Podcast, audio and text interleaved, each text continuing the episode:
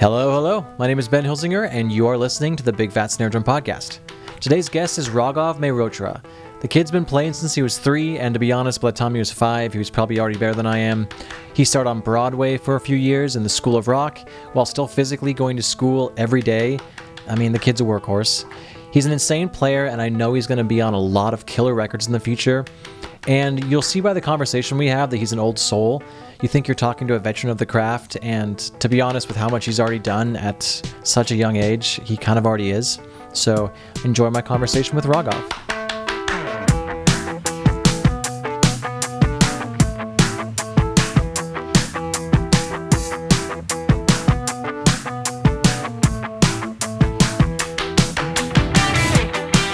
All right, I'm here with Raghav Mehrotra. Thanks for being on the show, man. Thank you for having me. Super excited. Yeah, and I know that we had to postpone it because I got a little bit of water in my computer, which is also why there was no show last week. So thanks for being so flexible, man. I appreciate it. Of course, of course. Um, so you are one of the most exciting drummers right now. Not, I'll I'll say it because your age. I won't say your actual age unless you want to. But uh, you're one of the youngest drummers, and also one of the youngest drummers that I think has a respect for the history of drums the way you do. Because when I watch you play, I see you pulling from, and we'll we'll get into it today, obviously. But you pull from the greats. Um, which is astounding for someone of your age and just in general. So it's always fun to watch you play for that reason. Yeah, I mean, you have to go back. You have to go back to the roots when when you're playing. That's that's where it all started. So, I think it's just best to get it from the source. You know. I agree. I agree.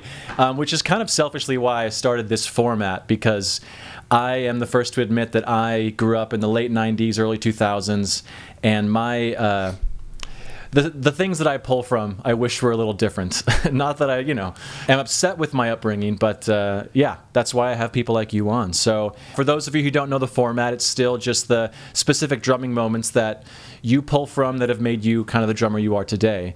I asked for five, and just, uh, I'm assuming you're an overachiever in everything you do in your life, but you gave me eight. Yeah. so, thank you for that.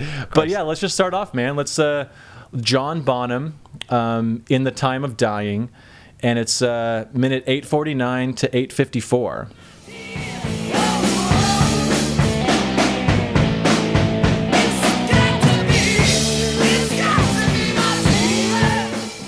All right, man. Obviously, that's the great, you know, John Bonham. But what, yeah, what specifically do you pull from that? I mean, it's it's John Bonham first of all, the absolute goat.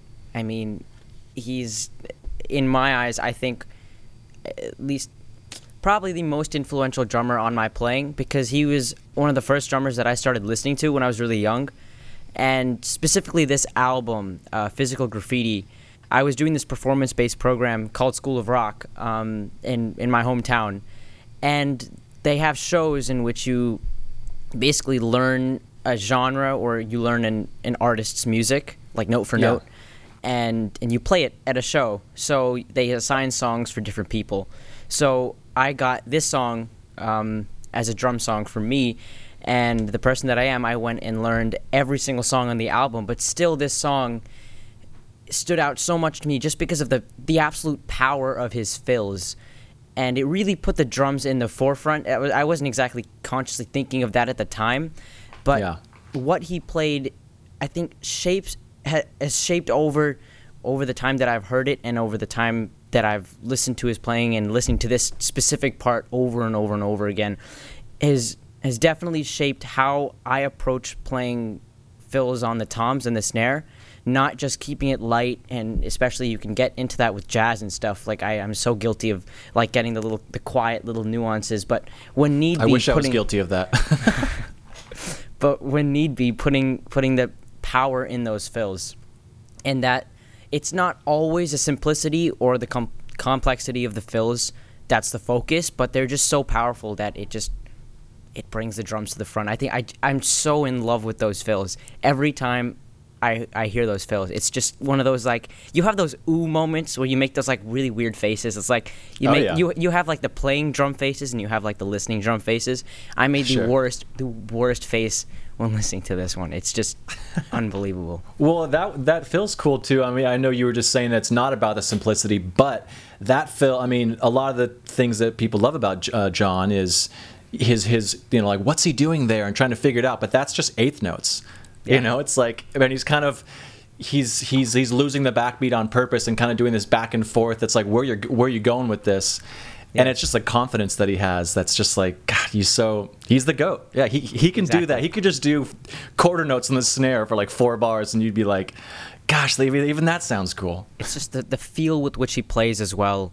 It, it's so prominent how he, he keeps it heavy, but he is not overbearing in a sense of uh, of like intruding on other instruments and in, intruding on other parts of the song. Did you feel that was a big um, technique hurdle that you had to go over to get? Because obviously you do have great dynamics in your playing, and so does John. But uh, I keep saying John Bonzo. I'll say Bonzo, but uh, no one just says John. Um, anyways, uh, did you feel that was uh, you know as a younger player, not just age-wise, but just in your progression on the instrument? A lot of times you don't have dynamics, and and starting off with John Bonham, you know, you'd think that you'd just have just level 10 the whole time. Was that something you had to work on? Uh, yeah, I think listening to John Bonham inspired me to play a little bit harder. Because as a young person, I didn't really play hard, and I wasn't conscious of the fact that I wasn't playing hard enough.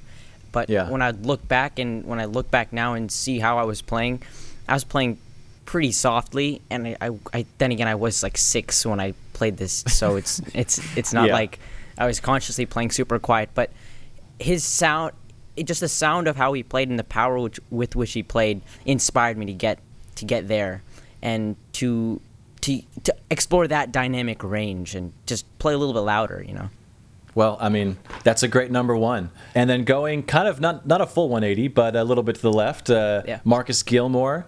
I'll actually, all of you say it if you have it in front of you, just so I'm not taking Yeah. taking the the titles away from you. No totally um so marcus gilmore plays uh with the vijay iyer trio and vijay iyer if you don't know who he is is an amazing amazing jazz pianist who's actually a Harvard profe- professor, and he, he teaches at Harvard as well, which is pretty amazing. Um, but he's he's a he's a jazz pianist who is like in that avant-garde type. He is stretching there like the Milford Graves, Rashied Ali type stuff. Um, and he has this one song called "Action Speak," which I don't even know what time signature it is, and it's just it's it's out of this world. It's an amazing song, and Marcus Gilmore is on drums, who is, if you don't know Marcus Gilmore, uh, the grandson of Roy Haynes. I actually don't. Uh, He's he, he's not familiar to me, which is again, which is why I have this show. So thank yeah, you. he's he's um he, he I think one of the best jazz drummers uh, of this time, and I think it's it's you can't can't dispute it because of his touch and his technique and his feel. But specifically in this song, he plays a really cool solo, which you'll see uh, from 57, 57 minutes 18 seconds to 57 minutes 39 seconds. Um, is just one portion of the solo, and in that in that part, he plays these really really cool fills, um, which are really fluid, which I think is my favorite part of that performance. Great. Yeah, let's drop it in right now.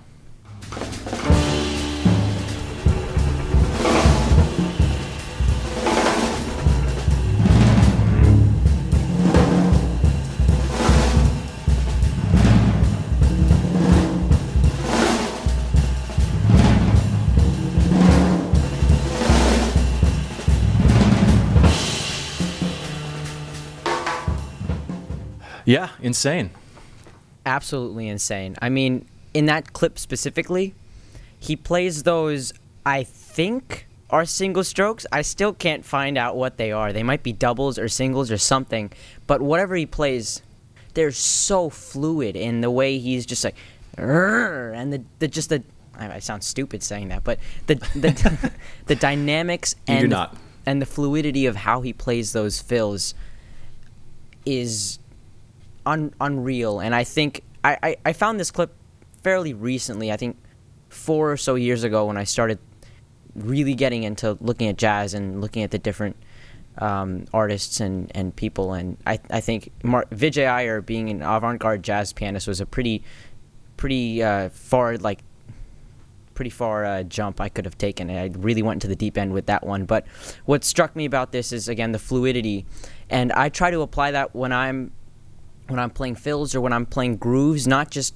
making it super electronic or robotic. While that is a cool sound to have, and while that is a great genre to explore, it's it's also about making that that push and pull and that tension and release. And if you go a couple couple seconds ahead and a couple seconds behind this beat, he juxtaposes those really fluid fills with um, with with staccato type like uh, like on the toms and on the snare he goes like da da da da da da da da da really comparing contrast type uh, type fills. And it's I I again I tried up, applying that as well the juxtap- juxtaposition of those fills but um, the main thing is the fluidity. It's just it's so hard not to not to feel so good when he plays that because it just it's it's it just makes your body tense up and then and then release. It's it's amazing he has a few motifs that he goes back to, like you were mentioning, you know, with with the rising and the falling of the dynamics. But yeah, it doesn't matter that it that I don't know where the hell the beat is. you know, it's like I was I was talking when we were listening. It's like the bass player's like, thank God the hi hat's going because I'm just following that thing right now. Um, but yeah, effortless too. He just seems like he's you know just had some chamomile tea. He, he doesn't Yeah. look like there's any grimacing on his face. He's just in it. Zen, like that that that pond in his in his mind is just not a ripple of water anywhere. Yeah. And I was asking uh, what what drums. Sorry, my squeaky chair. I was asking uh, what drums, but it's like someone like that. He, he can just pull tones out of anything. You Exactly. know, a block of wood, he'd make sound nice. Yeah, exactly. It's, it's and it's just about the touch as well that he brings to the instrument. Uh, I don't know if it's just years of playing or just studying the instrument really heavily, but it's amazing what he does and what sounds he can bring out of the instrument. Like with that fill, I think it's it's especially with if you hear the tone of his tom, it's pretty low and it's pretty it's pretty loosely tuned.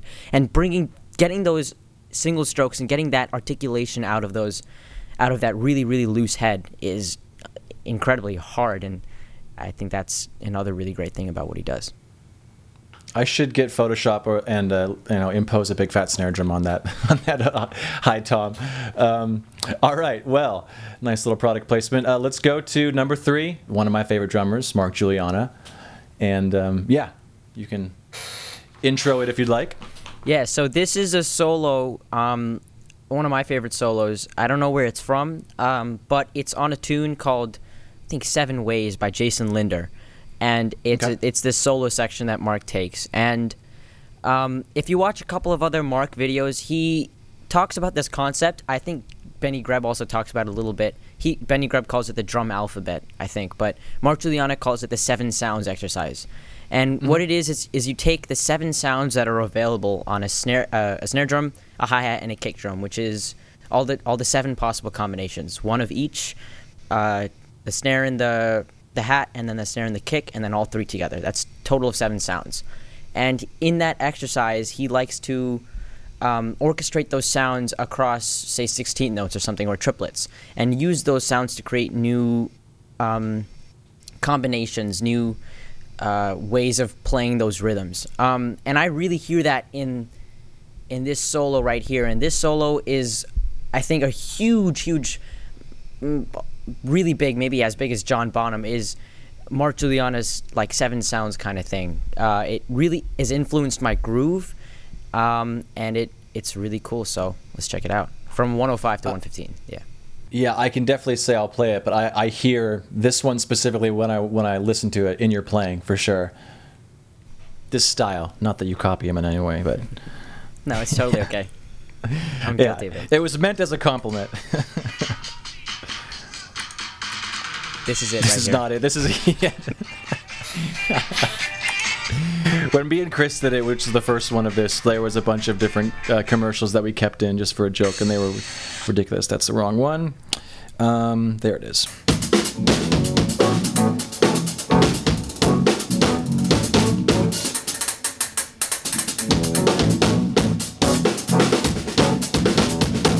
specifically with that clip and what goes before and after it, with the exception of that little mini hat fill thing that he does, all of all of those ideas are concentrated around the, the kick and the snare and the hat. Um, And I think uh, that also goes back to a lot of uh, drum and bass type stuff like uh, you know Squarepusher, uh, Squarepusher, Feed Me Weird Things is the album that I really like. Um, but a lot of drum and bass stuff and a lot of electronic stuff I think has led um, to that stuff, which is then led to the combination of more ideas based on those based on those sounds. And I think uh, something like playing a snare and a hat without playing a kick drum or playing uh, like a kick drum and a snare without playing some kind of crash is I think it was really ingenuitive for its time and really innovative for its time and it's become uh, a really good tool and a cool bank of just rhythms and and a reservoir of, uh, of really cool sounds and ideas that I, I really love to look at and I feel inspired by every single time I play. Oh yeah, no, he's a treasure trove. I mean, you can a 10 second clip of Mark playing. You can you can live off that for the you know the rest of your life. Yeah. The cool thing about that clip too is he was doing some. I don't want to say he's pulling it from Steve Gadd, but you know, incorporating the hi hat stomps in his fills. You know, it's like he's you know, his hands are in the air, but there's still sound going on, so it's doing something. Yeah. But um, and again, especially in that one, he's perfectly in time or perfectly out of time whenever he wants to but you can see him improvising in real time. You see you see like almost a a hesitancy when you're watching it because you can see he's working it out but you don't hear the hesitancy. But you can see he's like okay i'm going to go there and you just watch his eyes on he's really doing it in real time you know? Not many players can you so obviously see them improvising Yeah, it's um, like- if that makes sense. It's like the it's like the dot dot dot in scripts. Like you can see it on page, but when you're just listening to it, you really can't hear his hesitancy that much. You just hear that that flow of ideas. But you can see he's Absolutely. he's working it out, which is really cool. That was a way better way to put that than I did, so thank you for that. All right, so uh, speaking of um, Marcus Gilmore's grandpa, you said? Yes.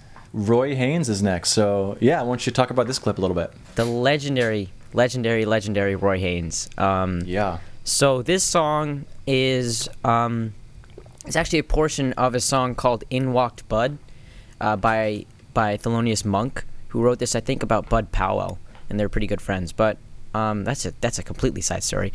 Uh, in in this, Roy Haynes takes a couple of choruses, which are a couple of of uh, sections of the form of of solos, and um, at the start of his solo, he take the first chorus of the solo is just the melody. So the melody of In Walk Bud is ba da dum ba da dun da da dum ba da blah blah blah blah blah.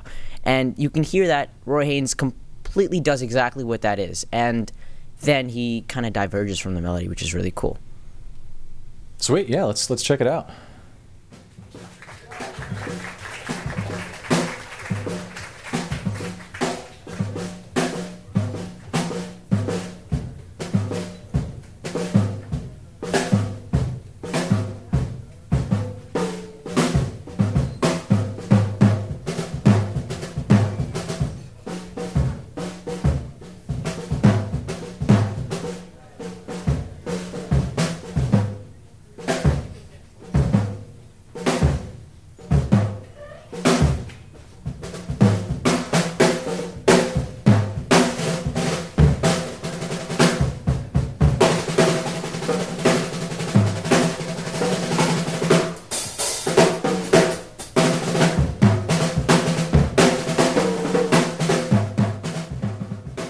It's actually The great Roy. Haynes.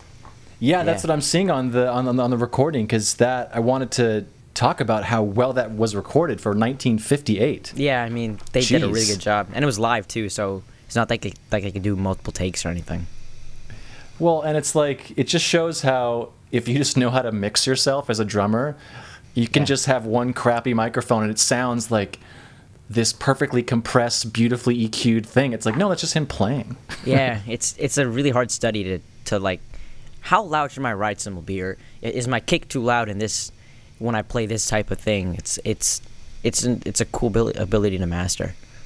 Yeah. Have you gotten to see Roy? Because I know he's still playing in New York. City. Well, maybe not now, but Not now. You know, uh, Yeah, up yeah. until the beginning of the year. I saw his 94th uh, birthday celebration at at the Blue Note, and the crazy thing is, he got helped up onto stage the, when he was going up, and right after he went on stage, he's like, "All right, everybody else, stay down there." And he was the only one on stage with the instruments around him, and he started doing this like really cool tap dancing routine and everything, like red velvet suit, nice top hat, and everything. He's classy.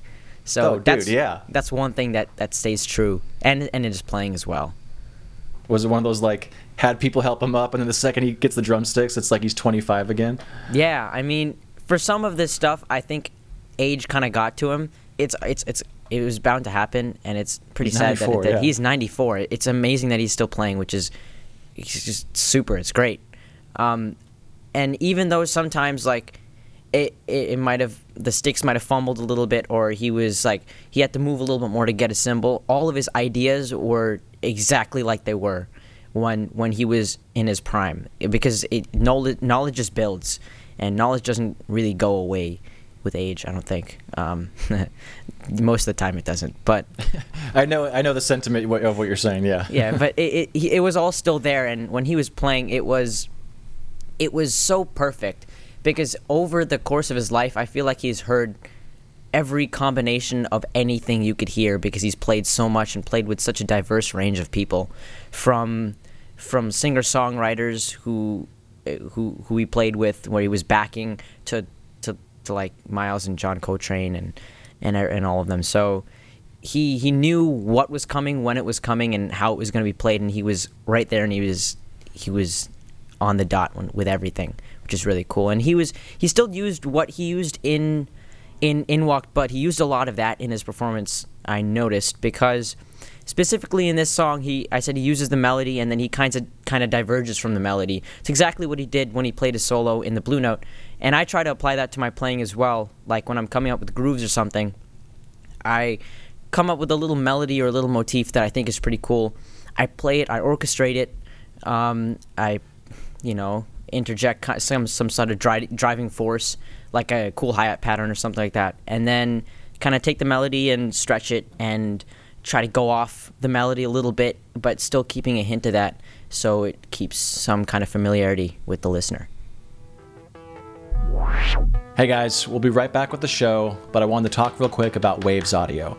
I use an endless amount of their plugins, including the Vocal Rider for this podcast, and for my drumming, I use the SSL channel, Abbey Road Saturator, CLA drums for that easy, quick, polished sound, and, and many, many more. We're an affiliate member, and if this show brings you any sort of value, please kick the please kick. please click the link in the show notes to make your next purchase. It supports me directly and helps keep the show going. So, all right, now back to the top five ways to make soup. Oh, this this this next one, uh, Steve Smith, which. Uh, yeah, kind of talk about your relationship with Steve Smith. Uh, I've seen, seen some videos of you at his drum camp, and you, you've played with Vital Information a few times. So, Yeah. So yeah, talk a little bit about that. Steve Smith. Um, I actually first heard him when I went to uh, Zakir Hussain, who's a like a, a master tabla player in India and around the world. I think he lives in California now, but he's an absolute master tabla player, and he was doing a show where I live in in New Jersey, and Steve Smith was like the accompanying drummer, but he was just playing like brushes and I think a cymbal and a hat or something. That's all he needs. That's all, that's all he needed. um, um, and he was selling CDs after, so I picked up one of his CDs, which was Vital Information Live One Great Night. Um, and I heard this song called Interwoven Rhythms, um, which I think is the song that you're about to play. And it Yes. uses this thing called konnakol, which is uh, it's a South Indian way of, of expressing rhythm. And it's quite similar to like uh, saying tabla notes or something like that. It's just a little bit difference in in in in the actual words, but the concept is the same, and it's a really cool bank of rhythm. And when I heard it, it was it. I I was struck with how new the rhythm was to me because by by then I think I was like ten or something, and I was really into. I think at that point I really loved like Megadeth and uh, Iron Ma- uh, Iron Maiden, especially um, and Metallica and all that stuff. So Yeah. I it was a really really like complete left turn, and I was I was struck by how new the rhythms were.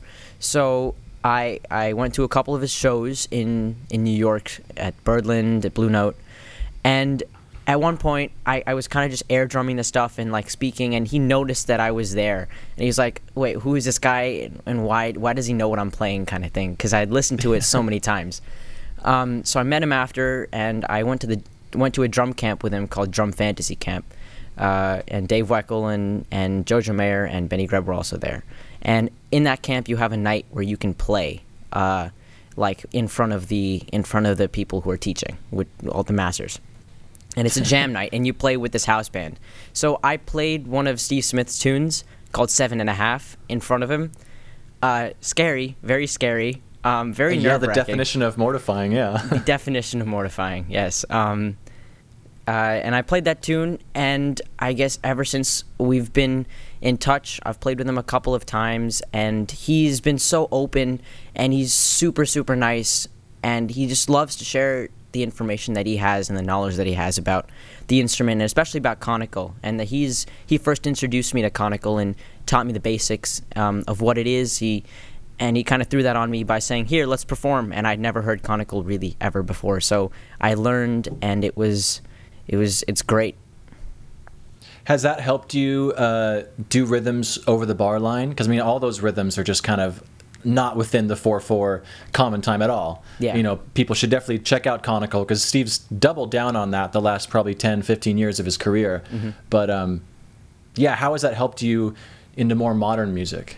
Yeah. Um, konnakol and I guess uh, Eastern music in general has this concept called a tihai, which is um, a grouping of three phrases that are identical at the end of like a one big phrase. So you'll have like your phrase for 16, 32, whatever bars, and at the end of the phrase, you'll play like da da da da da da da da da da but da da da da like three times in a row with like a little space in between and uh, that was the first thing that, that I noticed when it came to playing over the bar and playing uh, differently. But other than that, Konnakol has a ton of polyrhythms, and like you'll see 74 over 17. Like, what? like that's going a little out there, but It's a little much, yeah. it's a little much to to fit into like drumming. But the stuff that they have and the, the just the the sheer bank of rhythm that Konnakol is is uh, is something that I I'm, I just keep learning from, and it's it's it's amazing how you can fit those rhythms into grooves and into solos, and they sound completely new. Yet they're thousands and thousands of years old. No, it's it's awesome, and I I uh, there's a I think one of the most recent drum fantasy camps you've done with him. There's a video of you playing behind him. He's standing in front of like a Nord keyboard, and he's doing these rhythms, and you're hitting it with him every time he's doing his like you know hand movement. And I, I mean, you're so focused on what you're playing, um, but there's a few times you can just see on his face he's like this kid is killing it. It's so awesome. He just looks so happy that that you're doing it, and it's it's it's it's fun to see Steve Smith, and then knowing that you know you're there in it and it's all yeah you're just making him happy. That's that's so cool. Yeah, he's, he's so so nice. I can't stress it enough how, how how nice he is, and how how accepting he is about everything.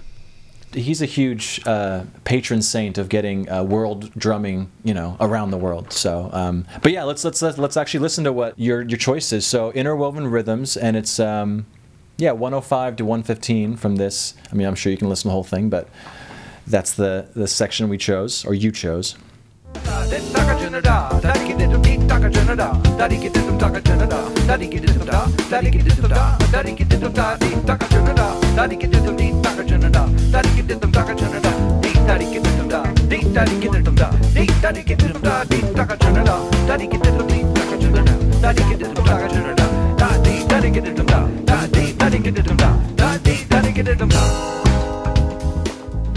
and again i mean those drums sound so sick on that Yeah, he plays uh, Sonor, I think. He just Yeah, came out with his own he's- this his own kit now, and his own snare as well.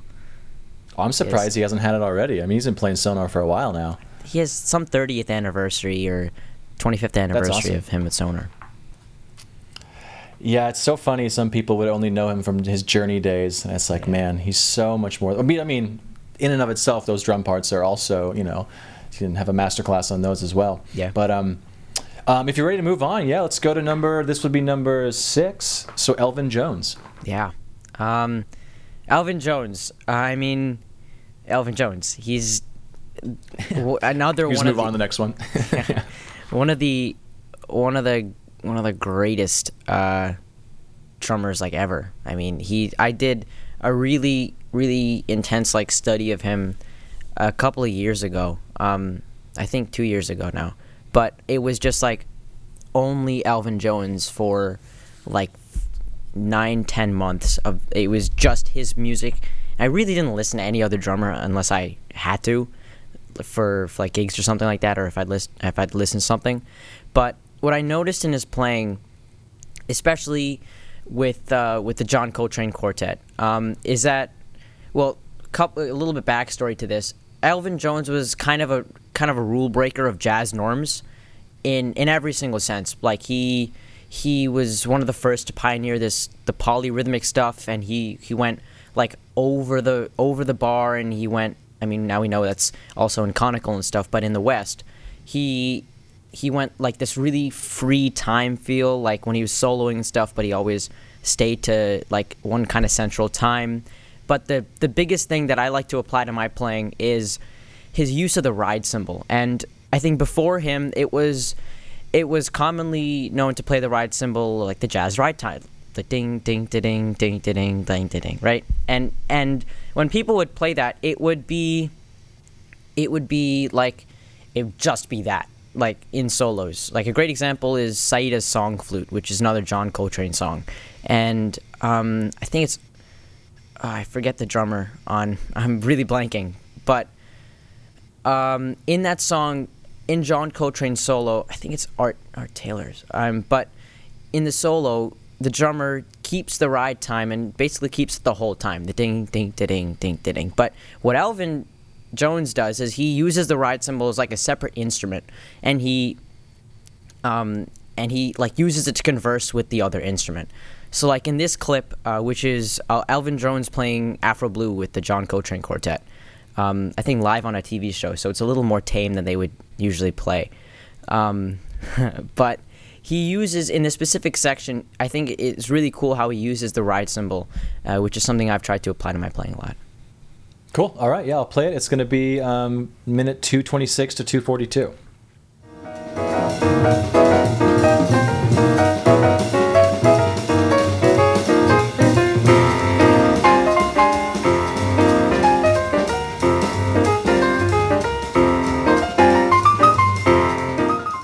First of all, I don't know how he plays in that in that flannel. Like he's sweating so much and he stays in that flannel. That's the that's Yeah. that's the real focus.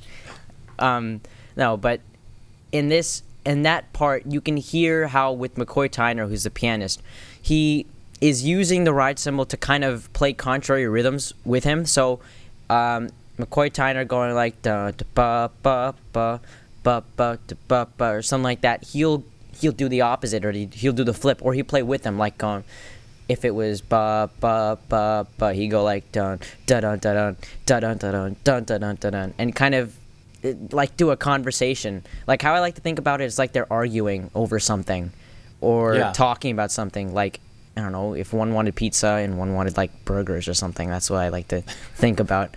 Uh, it makes it easier to understand, definitely. But Sure. Yeah, yeah. um, in that respect, I like to apply that that conversational, the conversational aspect of that. I like to apply to like my kick and snare, which goes back to the Mark Guiliana stuff, where he uses the kick and snare and the hat for that seven sounds. I like to apply that when I'm when I am I'm doing like fills or something, or whether I'm in a groove and I just want to make it a little more, little adds a little sauce, a little, a little spice or something, and um, and just and and use those use those two instruments instruments not just parts of the drum set instruments they are I guess um, to uh, to just make a conversation to make it a little bit more interesting. And then the other part of this clip that it really really inspired me is how he kept the ride cymbal as a driving force. Um, so like in a lot of my grooves, I th- I'll start with an idea or a melody, but I'll always end and make sure there's some kind of continuity somewhere, just so it keeps moving. Um, And it just it just makes it feel a lot better when you know that it's going somewhere. So yeah, that, that's what I like about the the ride cymbal part. It's uh, it's really interesting how he does that and how he did that throughout the rest of uh, his career. Whether it be with the organ trio, where he was like on the ride cymbal, he was playing a different pattern. Like he was playing like a lot of quarter notes on the ride cymbal when he was playing with organs. But with John Coltrane, he was playing a lot of this complex stuff where he was conversing. So it's just dependent on the situation for him. But that's what really inspired me. I love it. I have nothing to add because you said that so well. So, yeah, let's just go to the next one, which is uh, the Winstons, Amen Brother, um, the Amen Break. So, yeah, what's uh, what's the backstory on this guy? in this clip, um, again, it was at a show at one of those performance-based School of Rocks, and we were doing a funk show, and I got assigned, I guess, Amen Brother to learn. So I learned Amen Brother, and there's a section that's been sampled like 4,000 sometimes called the Amen Break. Like you can hear it on um, on Straight Outta Compton. It's on it's um, on Can't Knock the Hustle by Jay Z.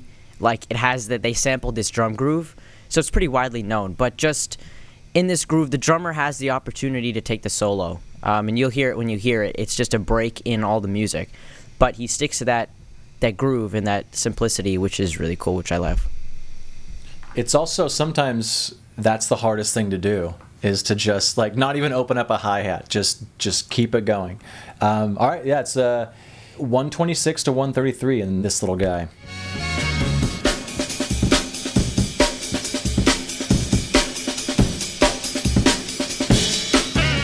Oh, just that part. It's so good. it's it's just something about how he plays it.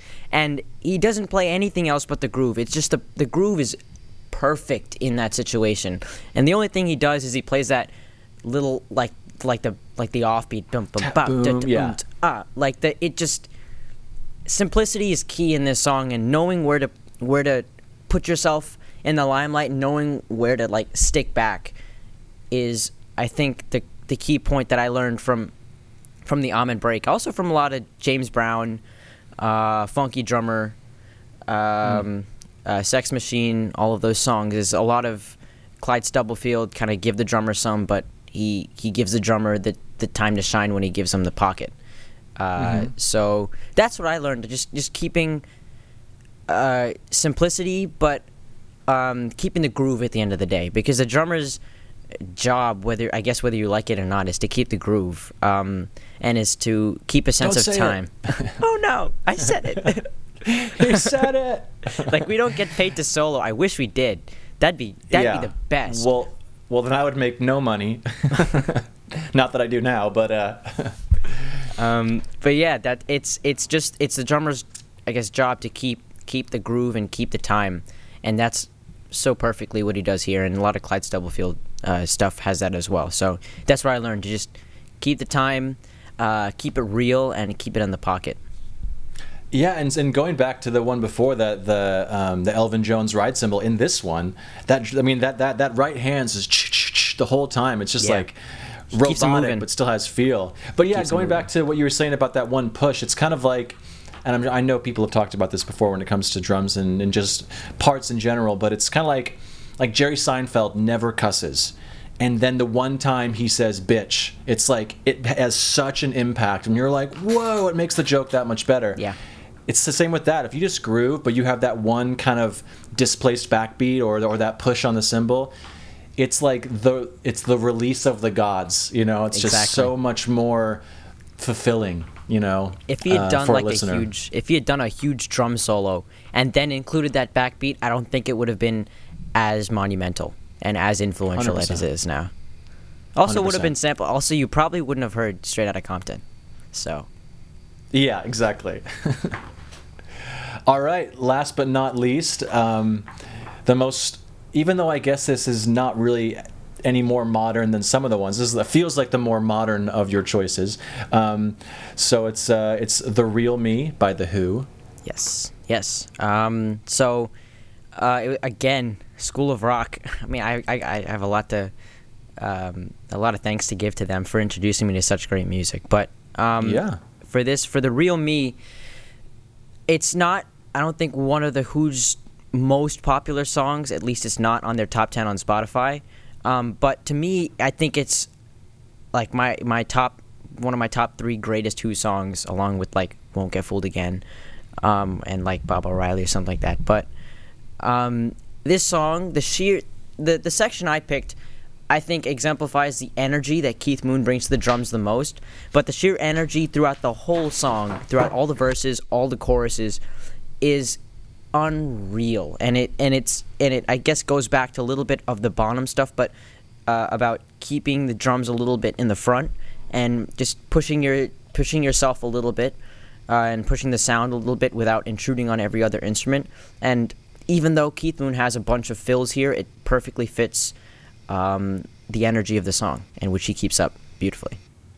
All right, so this was going to be uh, 25 seconds into this song to about 38 seconds.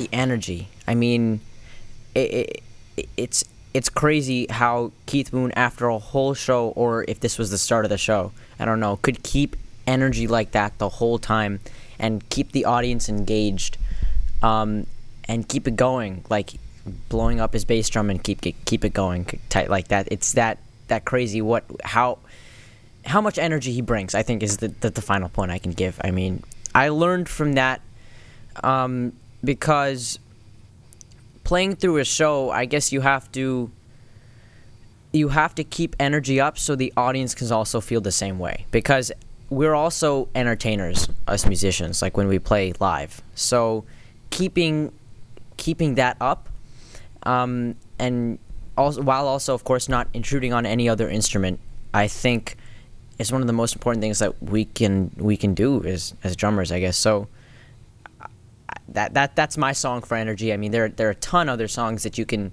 that you can cite as being energy inspiring type songs, but this this is just mine. Yeah, it's a it's a delicate balance to showmanship versus musicality. To your there's other people on stage and the conversations you have to have, but again, yeah, no one wants to go see a record pushed play, you know. Yeah. So you got to sacrifice some, and usually it's the musicality in my in my playing, um, and technique. But uh, but I mean, you being on Broadway, I mean, I'm sure you really had to be the showmanship ha- and the musicality had to be both kind of top notch. Yes. So you were kind of forced to not be able to make too many sacrifices.